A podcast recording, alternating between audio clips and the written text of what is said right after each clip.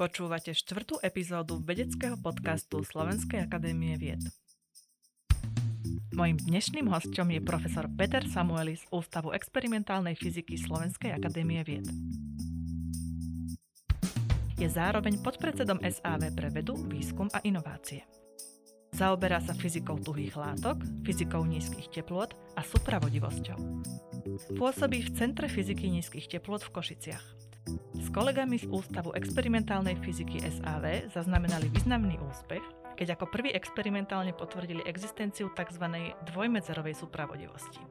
Táto práca s viac ako 350 citáciami patrí k najcitovanejším slovenským fyzikálnym prácam vo svete. Angažuje sa v nastavovaní vedeckého hodnotenia, Počas gymnaziálnych čias hral v big beatovej kapele Elect. Kedy si písal texty populárnych piesní, niektoré z nich sa spievali aj na Bratislavskej líre. Podcastom vás prevádza Lucia Molnár-Satinská. Vitajte. Ďakujem. Počúvate aj vy nejaké vedecké podcasty? Je tento žáner pre vás nejaký príťažlivý? Ale áno, tak dnes sa asi takémuto médiu už ťažko dá vyhnúť, aj keď osobne preferujem skôr čítaný text. Dá sa mi, že to nejak rýchlejšie, alebo lepšie si dokážem z toho nejak vybrať, ale áno, stáva sa mi to a vypočujem si rád. Máte nejaké obľúbené, aj možno vedecké osobnosti, ktoré takto sledujete, alebo programy takéto? Programy by som možno nepovedal, lebo skôr by som povedal, že využívam nejaké médiá. Treba sa dneska nájdete podcasty aj v časopisoch ako je Nature alebo iné, hej, takže sa nechám inšpirovať ako takouto momentálnou situáciou. No a čo sa týka vedeckých osobností, tak tiež je to skôr asi ako čítané slovo, ako tie samotné podcasty. Takže teraz by som tak zreálne asi nevedel zaimprovizovať, že koho som na podcasty z nejakých osobností počul nedávno. Tak poďme teda k tej experimentálnej fyzike. Mnoho ľudí má pred ňou rešpekt, ale zároveň mám pocit, že to je vlastne oblasť, s ktorou sa ľudia stretávajú v úplne útlom detstve. Lebo ak si zoberieme, že je nejaký výskum materiálu, teploty, tak to je niečo, čo sa deje už na vedeckom ihrisku, nie? Že šmiklavka je zrazu horúca, keď je kovová, keď na ňu svieti slnko, to súvisí s teplotou a tak ďalej. Keď je zima, je to studené, keď na to niečo položím, či to bude vodiť, nebude to vodiť to teplo a tak ďalej. Čiže je experimentálna fyzika detská veda z tohto pohľadu? Ale ja myslím, že z tohto pohľadu, ak ste to veľmi pekne načetli, vlastne každá veda je ďaká detská hravá disciplína a vlastne vedci sú ľudia, ktorí nikdy nedorastli a tými vedcami zostali na celý život, že tá prirodzená detská zvedavosť, ktorá sa zaoberá napríklad aj takýmito fyzikálnymi javmi na detskom ihrisku, potom prerastie do celoživotnej záľuby alebo povolania. Takže vy by ste povedali, že experimentálna fyzika je pre každého? Experimentálna fyzika je určite pre každého, lebo to je taká pomerne jednoduchá disciplína, že vlastne síce za tým stojí nejaký matematický aparát, ale keď sa to veľmi dobre zorganizuje, tak možno, že nemusíte to byť práve vy, ktorý ten matematický aparát rozvíjate a vy sa vlastne venujete tomu experimentovaniu, ktoré na prvý pohľad a možno ani na druhý nemusí byť až také zložité. A prečo sa potom ľudia tej fyziky boja? Lebo ja mám taký veľký rešpekt voči tomu, a možno to bolo zo školy, alebo neviem. Dôvodov je určite niekoľko, jednak ako ľudia žijú v rôznych škatulkách a to je také kliše, že keď je niekto krásna herečka a povie, že bola vášnevou študentkou fyziky, tak ako sa to nepatrí asi. Hej. Takže to je takéto kliše, že tie najkrajšie herečky skrývajú svoje fyzikálne ambície, aby boli, zostali populárnymi. No a druhá je, že asi predsa len uh, tá matematika, ktorá za tým niekde je, no tak uh, časť ľudí odstraší, lebo predsa len myslenie trochu bolí. Čiže na to už treba mať talent, na tú matematiku, ktorá je s tým spojená? No to všetko je sporné, na akú úroveň to chcete dostať a kam sa dostať, aké sú vaše ambície. Všetko sa do istej miery dá naučiť. Ja keď som si oprašovala nejaké svoje základné e, znalosti z fyziky, ktoré teda už sú veľmi zaprášené, lebo to sú také nejaké stredoškolské, tak som si len tak spomenula a uvedomila, že používame rôzne stupnice. Keď nejaké fyzikálne javy opisujeme, máme napríklad rôzne stupnice na označenie teploty, akože máme Kelviny, stupne Celzia alebo Fahrenheity. A tak prečo potrebujeme, alebo prečo máme tie rôzne stupnice? To je veľmi dobrá otázka, lebo inak by sme sa asi nemohli veľmi rozprávať o tej fyzike, ktorú robíme my, pretože preto je absolútne kľúčové tá Kelvinová stupnica, lebo to je tzv. absolútna teplotná stupnica. Tie ostatné, ako sú napríklad Celziová alebo Fahrenheitová, to sú také relatívne, že si, ja neviem, zmeriame alebo určíme nejaký bod, pri ktorom, ja neviem, vrie voda, alebo sa roztápa ľad, alebo nejaký iný prvok podľa toho si odsiachujeme. Čiže to sú také veľmi korelatívne porovnávacie, čo je mimochodom typické pre veľmi veľa rôznych iných mier. Hej? Ale táto absolútna stupnica to je veľmi fyzikálny pojem, ktorý by sa dal jednoducho povedať tak, že keď si zoberieme nejaký plyn, povedzme, my ho nazveme, že ideálny plyn, ktorý sa skladá z nejakých častíc, ktoré ako keby mali strašne malý, čiže limitne nulový rozmer, a budeme takúto, takýto plyn ochladzovať pri atmosférickom normálnom tlaku, čiže nič zvláštneho, tak jeho objem sa bude zmenšovať tohto, tohto plynu a bude sa zmenšovať, zmenšovať až teoreticky dosiahne nulový objem. A to je tá nulová stupnica. Ale keď je taká dokonalá, tak prečo ju potom nepoužívame aj na tie bežné stupne v tom bežnom živote? To je zase ten zvyk, ako som povedal, že prečo niekto ešte stále používa iné miery ako metrické, hej, čiže nemá to nejaký hlboký zmysel. Okrem toho trošku nešikovné, hej, lebo väčšina fyzikálnych, alebo nielen fyzikálnych, ale bežných vlastností sa odohráva pri teplotách, ktoré sú povedzme typicky 300 Kelvinov a plus minus nejakých tých 30-40, ako naša teplota kolíše okolitého vzduchu, čiže tých 270 eh, je tam tak ako keby naviac. Ale tá fyzika je zaujímavá blízko tej absolútnej nuly. No a keď teda máme tie rôzne javy alebo stupnice, tak často sú pomenované po nejakých konkrétnych ľuďoch z histórie, hej, fyzikoch, ale skoro vždy sú to teda muži, aspoň ako som, čo som, čo tak poznám. Máme niečo významné pomenované aj po nejakej žene fyzičke? Tá doba príde určite. Hej. No ale to súvisí s mojimi ďalšími otázkami, že prečo vlastne nepoznáme žiadne ženy fyzičky, že predpokladám, že v histórii tak oni vlastne nemali ten prístup aj k vzdelaniu, alebo hej, tie učené spoločnosti, kedy si boli čisto mužské. Tak kedy začali vo fyzike pôsobiť ženy? My vo fyzike alebo v chémii máme predsa Máriu Sklodovskú. A to je geniálna žena, ktorá napriek tomu nepriaznivému prostrediu, ktoré ženám až tak veľmi neprijalo, to nie len, že dokázala, ale ona vlastne svojím spôsobom sa z toho aj vysmiala, veď to bola aj škandalistka veľká. Hm? Takže sú samozrejme ženy, ktoré dokázali obrovské veci v umení, v matematike, ale aj vo fyzike, v chémii a vôbec vo vede. No ale samozrejme, že dotiaľ ich bolo menej, ale to sa mení. Hej, dneska už máme vedné disciplíny, povedzme biológia a príbuzné vedy, kde už sa my muži sme v menšine. Čiže súvisí to možno s tým, že sa tá žena musí dostať do toho laboratória najprv, čo, čo nemusí byť ľahké. Ako je to inak vo vašom laboratóriu z tohto pohľadu, že koľko tam máte mužov a žien? Je tam preváha mužov, ale máme ženy. Máme ženy, ktoré sú, povedzme, tvoria možno 10% alebo tak, ale sú aj iné príklady. Ja som zažil stáž na univerzite v Salerne alebo dole v Neapoli a tam bol taký veľmi slávny, a ešte je teda fyzik, ktorý mal zrejme veľkú slabosť pre ženy, mudré, šikovné a vlastne v tom Neapoli tam bolo veľa veľmi šikovných žien. A zažil som aj takú, taký konkrétny príklad, že na nejakej konferencii prednášala o kvantovej fyzike jedna krásna mladá žena. No a všetci mali tieto sexistické poznámky, že ako je to možné, že žena ešte k tomu taká krásna, pôvabná, robí fyziku.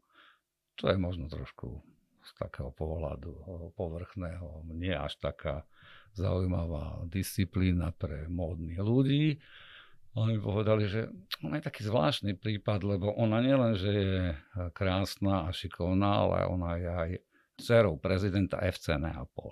Takže mala ešte, že bola aj veľmi bohatá. Tak skrátka, dobre, kto chce, ten si ten spôsob nájde. Čiže krása nie je prekažka pre fyziku. Krása určite nie je prekažka. Ani muža, ani ženy. Už sme sa dotkli toho vášho laboratória. Ono sa oficiálne volá ak som to dobre e, teda prišla, nízkoteplotné laboratórium. Volá sa Centrum fyziky nízkych teplôt. Môžete nám nejako opísať, aby sme si to vedeli predstaviť, aj keď sme tam nikdy neboli, že ako vyzerá takéto laboratórium? Ako vyzerá takéto laboratórium? No, tak, tak, také laboratórium je pomerne veľký komplex, že povedzme má to 1000 štvorcových metrov, rádové, aj plus, minus. Čiže, lebo ide o pomerne veľké zariadenia a ich je dosť veľa. Hej. Čiže základom takéhoto zariadenia je skvapalňovač hélia. Lebo aby sme sa dostali do tých nízkych teplôt, tak uh, urobíme jeden veľký skok oproti izbovým teplotám, ktoré sú zhruba tých 300 kelvinov v tej absolútnej stupnici. Tak uh, my keď dokážeme pomocou nejakého stroja skvapalniť plynné helium, tak tá kvapalina má uh, teplotu 4,2 Kelvina. 22 Kelvina.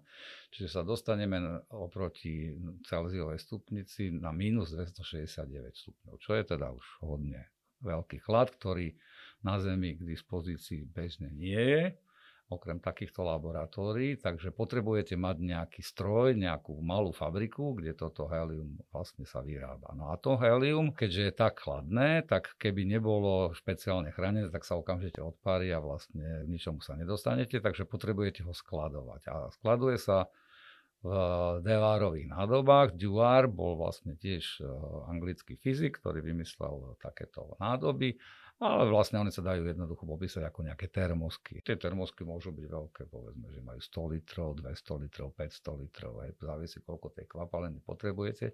A tá kvapalina nám slúži vlastne ako také prvotné chladiace médium. Čiže vlastne my máme tú malú fabriku, kde je skvapalňovač, kde sú tie duárové nádoby od 200 do 500. Tá, tá hlavná môže byť až 1000 litrov, kde sa to skvapalne, odtiaľ sa to prenáša do tých ďalších nádob a tými sa to distribuje do ďalších laboratórií, kde máme tzv. kryostaty, čo sú tiež také nejaké nádoby, evakuované, lebo to vákuum je najlepší no, izolant tepelný, teplotný a vlastne to kvapalné helium zalievame do tých ďalších uh, nádob a tým sa vieme dostať pomerne rýchlo na tú teplotu tých eh, minus 269 stupňov alebo 4 kelviny a to je taký začiatok, hej, lebo od tých 4 kelvinov vieme potom zísť ešte možno skoro 100 tisíc krát nižšie. Hm. Tak ešte keď zostaneme pri tom kvapalnom heliu, to sa dá aj vidieť voľným okom a má nejakú farbu tá kvapalina? Je to priehľadná kvapalina. Áno, dá sa to vidieť, pretože tie kryostaty, čiže to sú tiež také tie už trošku komplikovanejšie duárne nádoby, čiže kryostaty, po slovensky povedané, že nejaké staty, kde sa tá kryo, čiže tá studená, to studeno, ten chlad dokáže udržiavať, môžu byť aj sklenené.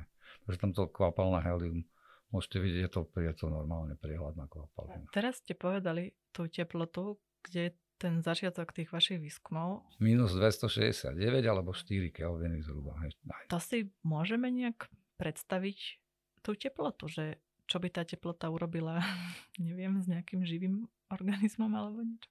Dá sa to predstaviť, že asi ako to je, lebo to je tiež také magické, že je to nula. Hej? Že ja som povedal, že to zodpoveda nejaké fyzikálne vlastnosti, keď by bol ten ten ideálny plyn by mal nulový objem alebo nejaký strašne malinký objem oproti povedzme nejakému normálnemu, ale môžeme si to predstaviť tak analogicky ako nejakú výšku. Hej? Že my sme teraz pri teplote zhruba 20 stupňov a niečo Celzia, čiže to je zhruba tých nejakých 300 Kelvinov necelých. Takže predstavme si, že sme ako keby vo výške 300 metrov. A teraz ideme dolu, čiže s pomocou toho kvapalného helia sa dostaneme na výšku 4 kelviny, čiže ako z 300 metrového pomerne vysokého domu, povedzme to je 100 poschodový dom, sa dostaneme na úroveň prvého poschodia, to je 4 metre. Hej? To sú tie 4 metre. No to je ten začiatok tých nízkoteplotných výskumov, lebo naše laboratórium je tým unikátne, že vo svete je asi 12 takých, ktoré dokážu sa dostať v tejto stupnici až na výšku zhruba 100 mikrometrov, čiže tých 100 mikrokelvinov. Hej, čiže to je už hodne nízko, hodne blízko tej podlahy. Mhm. Takže toto je tak, by som povedal, tak, taká analógia výšková. No čo sa týka nejakých biologických vlastností, tak biológia samozrejme už dávno skončila. Hej, že tá živé organizmy zrejme sa veľmi ďaleko pod taký bežný mráz nedostanú, aj keď teda vieme, že na Zemi sú teploty až nejakých minus 70-80 stupňov Celzia pomocou nejakých dobrých kožuchov tých ľadových medveďov alebo našich kožuštekov tam nejako vieme prežiť.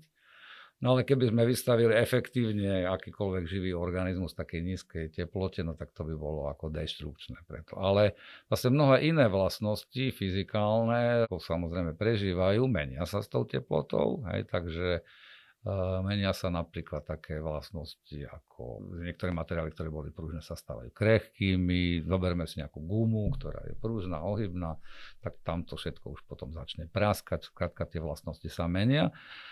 No a pre nás je to zaujímavé za to, že pri tých nízkych teplotách e, vlastne okrem toho, že sa môžu meniť niektoré tie mechanické vlastnosti, tak povedzme v tom kove e, veľmi dobrom sa až tak e, vlastnosti meniť nebudú, ale vieme dostať tie látky do tzv. základného stavu kvantovo-mechanického, že odrušíme ten tepelný šum a tým pádom sa pre nás stane tá látka takou ľahšie študovateľnou.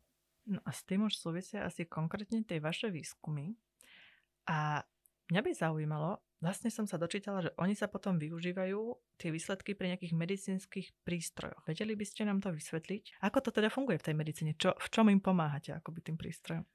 Tak by som možno povedal nejaké príklady, hej, že na čo slúži tá fyzika nízkych teplot. No, tak začal som tým, hej, že keď chceme skúmať vlastnosti nejakého materiálu, hej, ktorý je pomerne jednoduchý fyzikálny, čiže napríklad nejaký kov, zlúčenina, zliatina a tak, tak vlastne potrebujem mu dostať na tie ultranízke teploty, aby som sa zbavil toho tepelného šumu a teda videl, že aké ona má elektrické vlastnosti, magnetické vlastnosti a tak ďalej. Že na toto potrebujem. Ale keď ja tie, e, tie látky ochladzujem, tak okrem toho, že teda zbavím sa toho tepelného šumu, tak oni môžu prechádzať aj rôznymi fázovými prechodmi. Hej, tak tie, od takých základných, ako som spomínal, že plyn sa skvapalní a kvapalina prejde do tuhého stavu, tak sa objavujú aj iné fázové prechody, že napríklad prejde z paramagnetického do feromagnetického. Takže paramagnetický je, že magneticky neusporiadaný, hej, že to nemá nejaký význačný smer. A feromagnetický to je asi každému známe, že to sú nejaké magnety, hej, povedzme, ktoré dokážu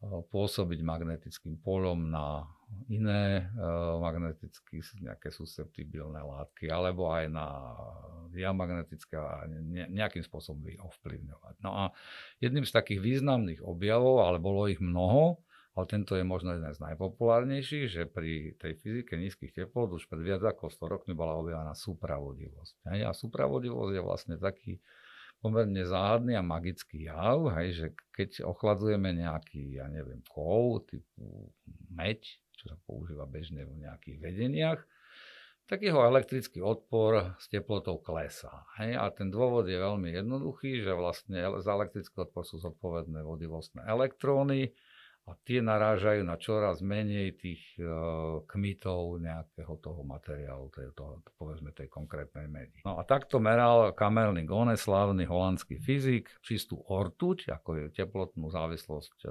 odporu tejto ortuti. Prečo ortuti? Pretože tú ortuť vedeli pripraviť extrémne čistú. Hej, povedzme, tá meď uh, sa nedá až tak čistá dokonale pripraviť, ale vtedy sa nedala, oni robili to na tej ortuti a zistili, že pri veľmi nízkej teplote, niekde okolo tých 4 Kelvinov, odrazu im ten odpor tej ortuti skokov padol. Samozrejme, experimentátor nemôže povedať, že na nulu, lebo nula je prakticky ťažko merateľná, ale vedeli, že to kleslo, povedzme, ja neviem, tisíckrát. Ten kúsok tej ortuti mal ja niekoľko ómov a odrazu klesol minimálne tisíckrát. To bola hranica ich merateľnosti. No a skrátim to, že nakoniec sa ukázalo, že Existuje aj nejaká metóda ukázať s istou presnosťou, že to nie je veľmi malý odpor, ale že je to nulový odpor. Na nulový odpor to je dosť magická vec. Predstavte si, že by sme mali všetky vedenia na Slovensku alebo celom svete elektrických sietí, ktorí mali nulový elektrický odpor. No to by bol obrovský ekonomický zisk, pretože strašne veľa tej energie sa stratí tým odporom v tých vynutiach, tam sa vyvíja teplo a to vlastne vykurujeme ako celé naše celú našu atmosféru. A oni skrátka objavili materiály, ktoré majú ten nulový elektrický odpor a hneď teda pochopili, že to môže mať aj nejaké praktické uplatnenie, napríklad na generovanie vysokých magnetických polí, hej, že môžem veľké prúdy púšťať. Trvalo to síce ďalších 50 rokov, kým sa podarilo také praktické súpravodiče urobiť, ale tie sa používajú v medicíne, napríklad v lekárskych tomografoch, magnetické rezonancie, na to, aby ste si vy vlastne vygenerovali tú magnetickú rezonanciu vo vašom tkanive, potrebujete vysoké magnetické pólia. Čiže v magnetických rezonanciách, v týchto tomografoch sú súpravodivé magnety, ktoré sú chladené helium. To je jedna z mnohých takýchto aplikácií. No ale samozrejme ten chlad samotný sa tiež dá využívať. Hej. Napríklad existujú tzv. kryochirurgické nástroje, že vlastne deštruujete nejaké maligné tkanivo, poškodené rakovinou lokálne a potrháte jeho bunkové steny a ono vlastne odumrie a organizmus vyplaví. Tak, takýchto príkladov sa dá vymyslieť viac. Je tá práca vo vašom laboratóriu nebezpečná, keď tam uskladňujete helium alebo kedy si ste uskladňovali vodík. Nakoľko je to nebezpečné? Áno, má to tieto aspekty v sebe, že tie skvapalnené plyny, ako je napríklad helium, keby sa porušilo tá ochrana, aj tá vakuová, ktorá zabraňuje tomu odpareniu, tak by došlo k prúdkému odpareniu a, a obrovskému zväčšeniu objemu, či výbuchu by sa dalo povedať. A bohužiaľ stali sa v histórii tej fyziky nízkych teplot Našťastie nie veľakrát, ale stali sa také prípady, že došlo k nejakému poškodeniu takýchto zariadení a k nejakému výbuchu a nedaj Bože aj možno k nejakým zraneniam ako pri tom. Takže áno, treba dodržiavať nejakú bezpečnosť. Rubrika Buď alebo. Teplo alebo zima? Uh, som dosť vášnivý lyžiar, ale teplo je teplo. Leto a more je určite moja preferencia. Klasická hudba alebo jazz?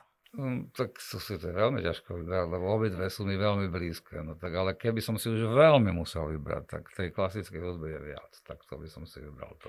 Košice alebo Bratislava? Obidva mesta sú mi veľmi blízke, lebo som tu strávil veľa času. Napríklad z tej klasickej hudby, kedysi ako vysokoškolák som chodil na každé bratislavské hudobné slávnosti. No ale keďže som Košičan, tak asi znova, keby som si musel veľmi vybrať. Tak by to boli Košice s bratislavskými hudobnými slávnosťami. To by bolo veľmi dobre, pretože tie sú veľmi drahé a na to my v Košiciach nemáme. Ako vnímate texty súčasnej eh, populárnej hudby? Počúvate ich? Ako, čo si o nich myslíte? to je veľmi dobrá otázka, lebo uh, v podstate populárna hudba je generačný folklór. Hej? Takže podľa mňa je takmer psou povinnosťou starej generácie kritizovať tú mladú a, a určite sa tým trošku zosmiešňuje v očiach tých mladých ľudí, lebo tá populárna hudba by mala byť predovšetkým takou generačnou výpovedou. No aj keď musím uspokojím konštatovať, že súčasná mladá generácia v podstate má mnohokrát veľkú úctu k starým autorom. Hej, že teraz keď sa stretávame s takými starcami na chmeli, ako je Miroš Bírka alebo Kamil Peteraj, no a sú totálne populárni medzi mladými ľuďmi, takže asi sme sa dostali do takého obdobia mieru. Tie vaše texty, ktoré ste písali, boli iné, alebo v čom boli iné oproti tým súčasným, alebo v čom boli podobné? No, tak ja si myslím, že to vlastne populárna hudba je v podstate pomerne jednoduchý žáner aj v, tej, eh, v tých textoch a že tá dobrá poézia bola aj vtedy, aj teraz akože taká nie veľmi odlišná. No tak, tak by som povedal, že my sme mali to šťastie, že sme vyrastali na tej generácii takých tej zlatej uh, flower power ako Prúdy, Collegium Musicum, Kamil Peter, aj Boris Filan. To boli naše vzory a toho sme sa nejak snažili držať. A nielen to, vtedy dokonca básnici, hej, však Miroslav Válek, Smutná rána električka a Štrbka s Dežom Ursínim, takže to bola taká symbióza dobrej hudby a dobrej poézie. Tak to sme sa snažili, že no ale veď aj teraz sa objavujú akože celkom zaujímavý text. Ale nie všetci, samozrejme, dneska robí kopec ľudí aj mizerné text, ale to bolo vždy. Hej. Dokonca vtedy za komunizmu existovala taká výberová komisia, ktorá predtým, než vám nahrali nejakú pesničku, tak musela ju schváliť. Šéfom bol istý čas Zeman, známy to textár. No a oni teda, samozrejme, mali tam aj tie ideologické limity, no ale populárna hudba väčšinou to s nimi nemala nejaký veľký problém, ale takže oni hodnotili aj trošku aj tú kvalitu. Dokonca si pamätám, že vznikol aj taký materiál, že textári, autory dobrých textov sú dvojbodka, autory zlých textov sú tiež dvojbodka. A celku sa niekedy aj trafili. No vy teda trávite veľa času v Bratislave, ale žijete v Košiciach. Ako vy vnímate takú tú rivalitu medzi Bratislavou a Košicami? Prípadne ako sa cítite v Bratislave ako v Košiciach? Aj tak tá rivalita má nejakú tradíciu a podľa mňa ona vznikla viac menej za Československa. Hej, že Košičania, keď sa snažili nejako vstúpiť do tej takej e, súboja s tou Bratislavou, tak sa trošku si pomáhali tou Prahou. Hej. Takže mne sa zdá, že to bolo vtedy, lebo teraz už ak pozorujem tak z diálky, tak Bratislavčanov väčšinou, Bratislavu obsadili väčšinou východniari. Sú z pohľadu vedy Košice svetovým mestom? Alebo čo mi napríklad to vaše pracovisko svetové?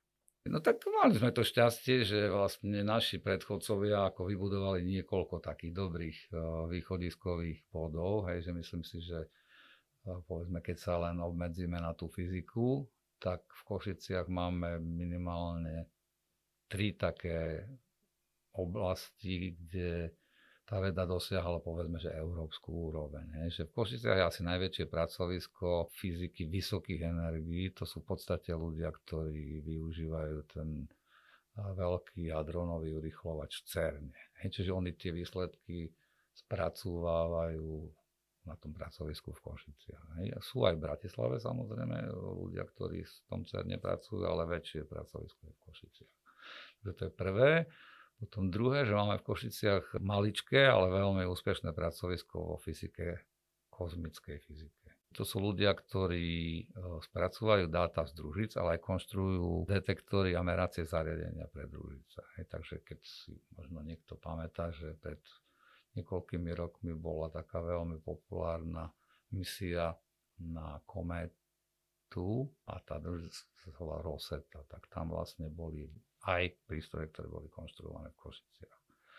No a posledná, samozrejme najdôležitejšia je fyzika veľmi nízkych teplôt, ktorú vlastne založil profesor Števo Jánoš, to bol vlastne náš zakladateľ prišiel v 67.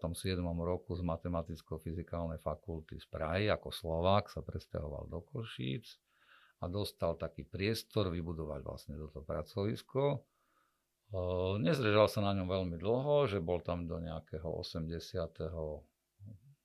prvého, druhého roku no a ale vlastne dal tomu taký akože silný impuls, pretože to bola taká zlatá doba tej fyziky veľmi nízkych teplot, keď ešte neexistovali komerčné zariadenia, čiže ste museli mať aj nejakú technologickú bázu.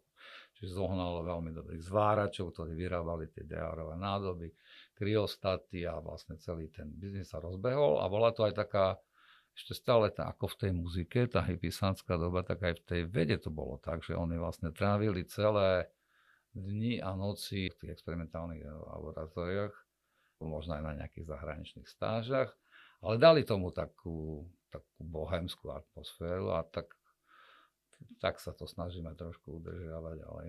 No teraz ste mi otvorili taký úplne nový obraz Košic, lebo pre mňa boli Košice vždy veľmi kultúrnym mestom, takým viacnárodným, viacjazyčným, historickým, zároveň je tam ako centrum spoločenských vied, čiže aj tú vedu som skôr vnímala takú spoločenskú vedu a teraz ste mi vlastne povedali tri pre mňa úplne neznáme oblasti, ktoré sú ale zároveň svetovo známe. Takže najbližšie asi, keď pojem do Košici, budem premyšľať nad vesmírom a nad nízkymi teplotami. Ešte by ma zaujímalo, lebo aj teraz ste to tak naznačili, že ktorý bol pre vás taký najzážitok z vedeckej kariéry, možno najzvláštnejšia cesta na nejaké najzvláštnejšie miesto, alebo kam vás veda vlastne dostala?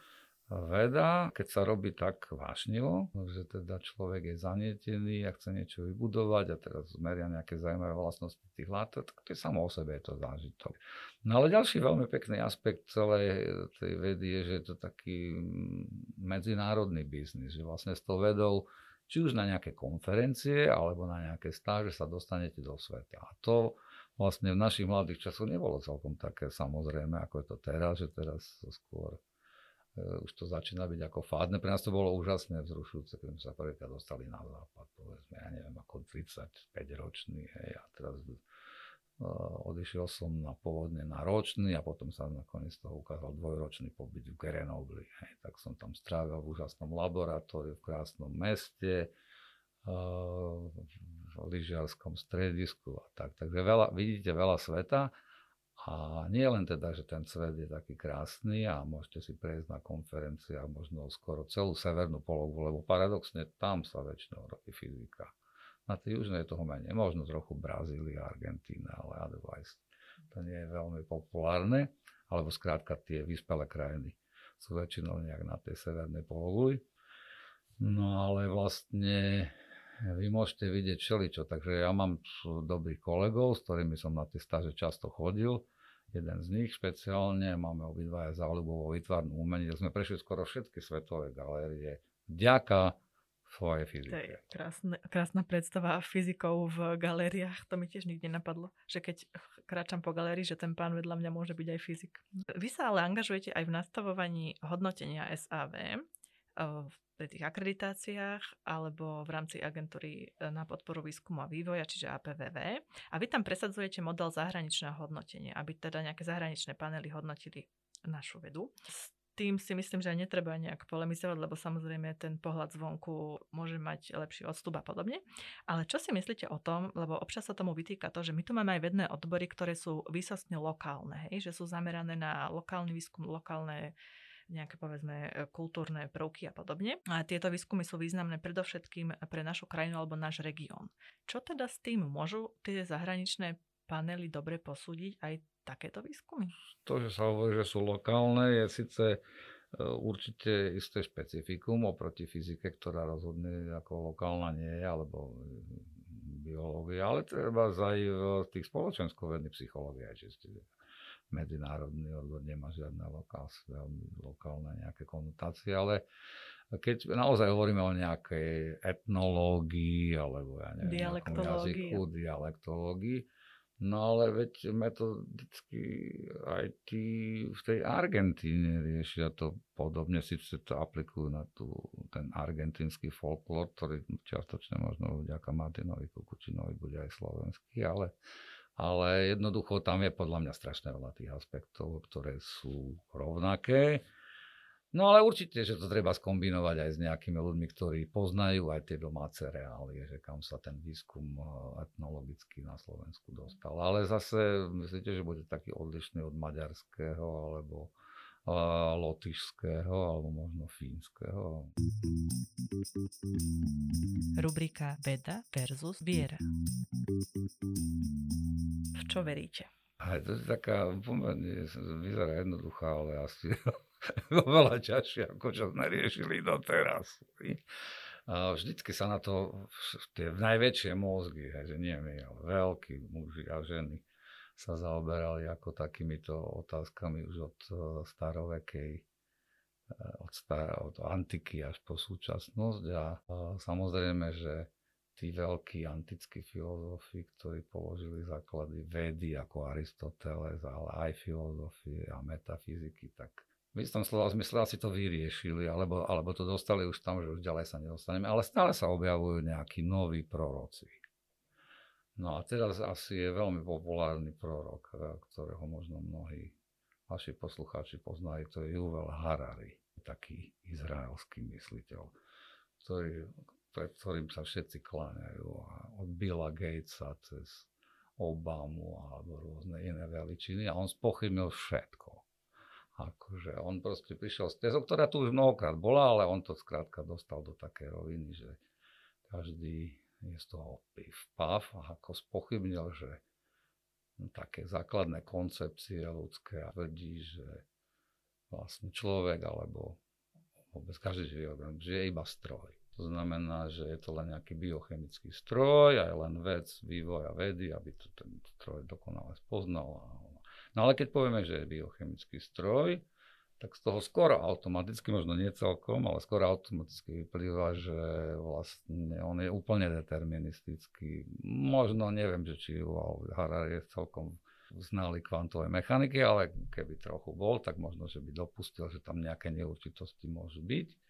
O tom som sa nedočítal, že by toto nejak rozoberal, len teda on spochybňuje, že existuje slobodná vôľa. Ale tomu teda neveríte, ako to tak hovorí. Mne sa zdá, že za to som to povedal, že ako som si prečítal jeho veľmi populárne knihy, ktoré vyšli aj v Slovenčine, Stručná história ľudstva, a druhá sa volá Stručná história budúcnosti, má ešte aj ďalšie, ale povedzme, tieto som si ako prečítal kde ako veľmi zaujímavým spôsobom veľmi rozoberať tieto idei o tej eh, neviere. Ale ja som skrátka si dovolil takú pochybnosť slovi, že podľa mňa ani on tomu neverí. Lebo o, žije v manželstve, v šťastnom vraj, no a veľmi sa angažuje v politických veciach. Kritizuje izraelskú vládu, kritizuje Donalda Trumpa a neviem čo všetko. Čiže to som použil ako taký anekdotický príklad toho, že keď niekto tvrdí, že v nič neverí, tak ja tomu neverím. Dobre, to bola veľmi elegantná odpoveď na to, v čo veríte. Ak by bolo nejaké iné vedné odvetvie, ktorom by ste sa venovali, okrem toho vášho, tak ktoré by to bolo? Samozrejme, že sú oveľa komplexnejšie vedy, hej, ako povedzme tá biológia a tak, ale že asi moja mozgová kapacita by na to nestačila, tak ja zostanem už pri tej fyzike. A je nejaká veda, ktorej by ste sa nevenovali, ani keby vám dobre zaplatili? Nechcem byť nejak zlomyselný voči tým politologickým disciplinám, lebo nie je to pravda. Nie, ja si myslím, že aj to je zaujímavé. Filozofia ma veľmi zaujíma a aj takáto sociológia a tieto veci. Hej, takže podľa mňa samozrejme sú tie exaktné vedy, ktoré tiež my, čo sme experimentálni fyzici, tak vieme, že tá exaktnosť je v tom princípe, ale v skutočnosti to má od exaktnosti mnohokrát ďaleko. Hej, že dokonca to sú také vtipy, že sa hovoria o experimentátoroch a teoretických akože fyzikoch, že alebo teoretici vymýšľajú teórie, ktoré možno, že nie sú reálne. Tak sa hovorí, že teórii, ktorú vymyslel nejaký slávny fyzik, ani on sám e, neverí a tým experimentátorom veria všetci, ale ten, ktorý ten experiment robil, tak ten vie, že kde sú tie limity a že koľko tam musel trochu prifarbiť, aby mu to vynechať nejakých možno nejasných vecí, aby mu verili. Takže tak asi. No. Ale mňa by zaujímalo, keby ste mali zrazu hodinu voľného času iba pre seba, čo by ste robili? Teraz nemyslelo by to byť niečo vedecké, hej, skôr hocičo. No veď ja mám hodinu času. No výborne, tak čo robíte, keď máte hodinu? Natáčate podcast. Napríklad. Samozrejme, tá veda je moje zamestnanie, tak e, zamestnanie je vždy nejaká povinnosť a to trošku boli, treba sa prinútiť. Potom, keď sa človek prinúti, tak to ide. Ale e, keď máte umenie ako konzument, tak to je obrovský relax a taká vášeň. Takže určite si rád pustím nejakú zaujímavú operu. Treba sa aj rokov ako Jesus Christ Superstar. No a na záver povedali by ste nám nejaký tip, vy už ste nám vlastne zo pár povedali, ale ešte možno niečo na nejakú knihu, film alebo hudbu, čo by ste tak mali potrebu odostať našim poslucháčom, že keby ste mali niečo odporúčiť, čo by si mali vypočuť, pozrieť, prečítať, čo by to bolo? Knihy Margaret Atwoodovej, veľmi zaujímavá tvorba a tiež vlastne podporujúca feministické zaujímavé idei. Takže to by, bol, to by bola taká že literatúra. Mám veľmi rád e, film, a kedysi som veľmi veľa času trávil vo filmových kluboch. Dneska vlastne všetko e, sa dá získať aj nejak online. Veľa aj vážnych tvorcov už prešlo aj na tie také celkom zaujímavé seriály typu, ja neviem, Netflix alebo HBO. Takže moji obľúbení bratia Koenovci, možno jeden z ich posledných filmov, Legenda o Bastrovi Skragovi. To by som odporúčal každému ako takú encyklopédiu westernový film. Ďakujem veľmi pekne profesorovi Petrovi Samuelimu. Ďakujem ja. Dramaturgicky sa na dnešnej epizóde vedeckého podcastu SAV podielali Monika Tináková, Katarína Gáliková a Lucia Molnár-Satinská. Technická podpora Martin Bystriansky. Počúvajte nás aj naďalej.